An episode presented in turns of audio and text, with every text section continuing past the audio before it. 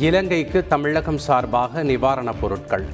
சென்னை துறைமுகத்தில் இருந்து கப்பலை அனுப்பி வைத்தார் முதலமைச்சர் ஸ்டாலின்.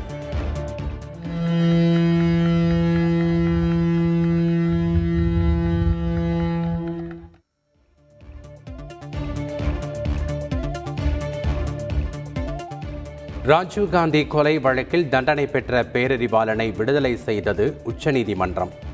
அரசியலமைப்பு சட்டம் நூற்று நாற்பத்தி இரண்டின் படி விடுதலை செய்வதாக உத்தரவு. மாநில அமைச்சரவையின் முடிவில் ஆளுநர் தலையிட முடியாது என்பது நிரூபணமாகியுள்ளது. பேரறிவாளன் தீர்ப்பை சுட்டிக்காட்டி முதலமைச்சர் ஸ்டாலின் விளக்கம். ராஜீவ்காந்தி கொலை வழக்கில் மற்ற ஆறு பேரின் விடுதலை குறித்து தீர்ப்பின் முழு விவரம் கிடைத்த பின் ஆலோசித்து முடிவு. முதலமைச்சர் மு ஸ்டாலின் அறிவிப்பு. சென்னை விமான நிலையத்தில் முதல்வர் ஸ்டாலினை நேரில் சந்தித்தார் பேரறிவாளன். தாய் அற்புதம்மாளுடன் வந்து நன்றி தெரிவித்தார். ஜெயலலிதா அமைச்சரவையில் எடுக்கப்பட்ட முடிவுதான் தீர்ப்புக்கு அடித்தளம் என அதிமுக அறிக்கை. பேரறிவாளன் விடுதலை முழுக்க முழுக்க அதிமுகவிற்கு கிடைத்த வெற்றி எனவும் பெருமிதம்.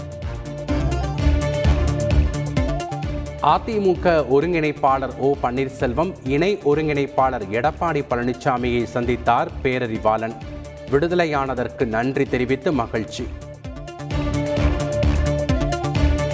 பேரறிவாளன் விடுதலை தொடர்பான தீர்ப்பை அதிமுக மட்டுமே சொந்தம் கொண்டாட முடியும். முன்னாள் அமைச்சர் ஜெயக்குமார் கருத்து. பேரறிவாளன் விடுதலை துரதிருஷ்டவசமானது என காங்கிரஸ் செய்தி தொடர்பாளர் ரன்தீப் சுர்ஜிவாலா கருத்து. சாதாரண மக்களையும் தீர்ப்பு அதிர்ச்சியடைய செய்துள்ளதாக பேட்டி.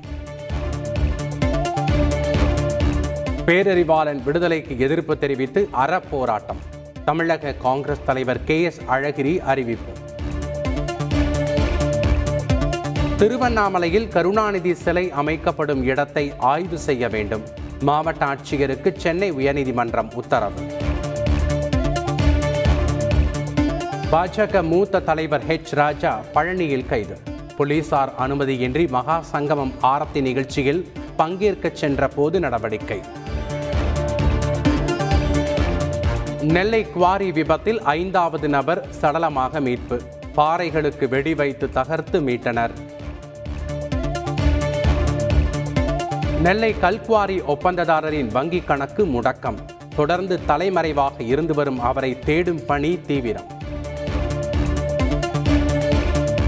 பெற்றோர் இந்திய குடியுரிமையை துறந்தாலும் வயிற்றில் சிசுவாக இருந்த குழந்தைக்கு இந்திய குடியுரிமை பெற உரிமை உள்ளது.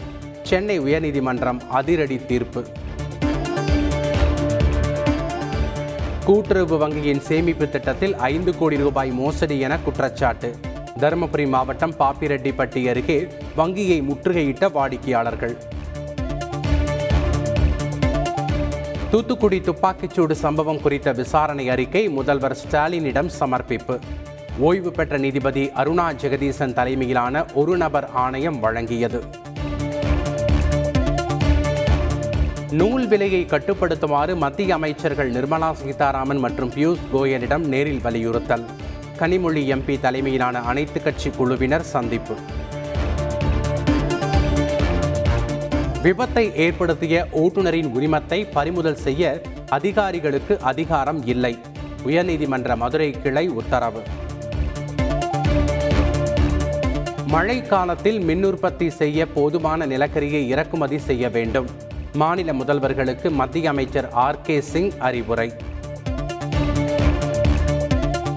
டெல்லி துணைநிலை ஆளுநர் அனில் பைஜால் திடீர் ராஜினாமா. குடியரசுத் தலைவரிடம் கடிதத்தை அனுப்பி வைத்தார். குஜராத்தில் உப்பு தொழிற்சாலை சுவர் இடிந்து விழுந்து பனிரெண்டு பேர் பலி. உயிரிழந்தோர் குடும்பங்களுக்கு தலா இரண்டு லட்சம் ரூபாய் வழங்குவதாக பிரதமர் மோடி அறிவிப்பு. திரையரங்குகளில் அதிகாலை சிறப்பு காட்சி திரையிடுவதை எதிர்த்து வழக்கு. நான்கு வாரங்களில் பதிலளிக்குமாறு தமிழக அரசுக்கு சென்னை உயர்நீதிமன்றம் உத்தரவு. இலங்கையில் ஆளும் கட்சி எம்பிக்கள் நான்கு பேருக்கு சிறை. கடந்த ஒன்பதாம் தேதி நடந்த போராட்டத்தில் தாக்குதல் நடத்தியதாக குற்றச்சாட்டு. கெய்ன்ஸ் விழாவில் இந்தியாவின் பிரத்யேக அரங்கை திறந்து வைத்தார் மத்திய அமைச்சர் அனுராக் தாக்கூர். ஏ ஆர் ரஹ்மான் மாதவன் தீபிகா படுகோன் உள்ளிட்டோர் பங்கேற்பு. रे माँ उम्हारी घूमर चैन किराली रे माँ रजरी घूमर வெப்பச்சலனம் காரணமாக தமிழகத்தில் ஓரிரு இடங்களில் மிக கனமழைக்கு வாய்ப்பு சென்னை வானிலை ஆய்வு மையம் தகவல்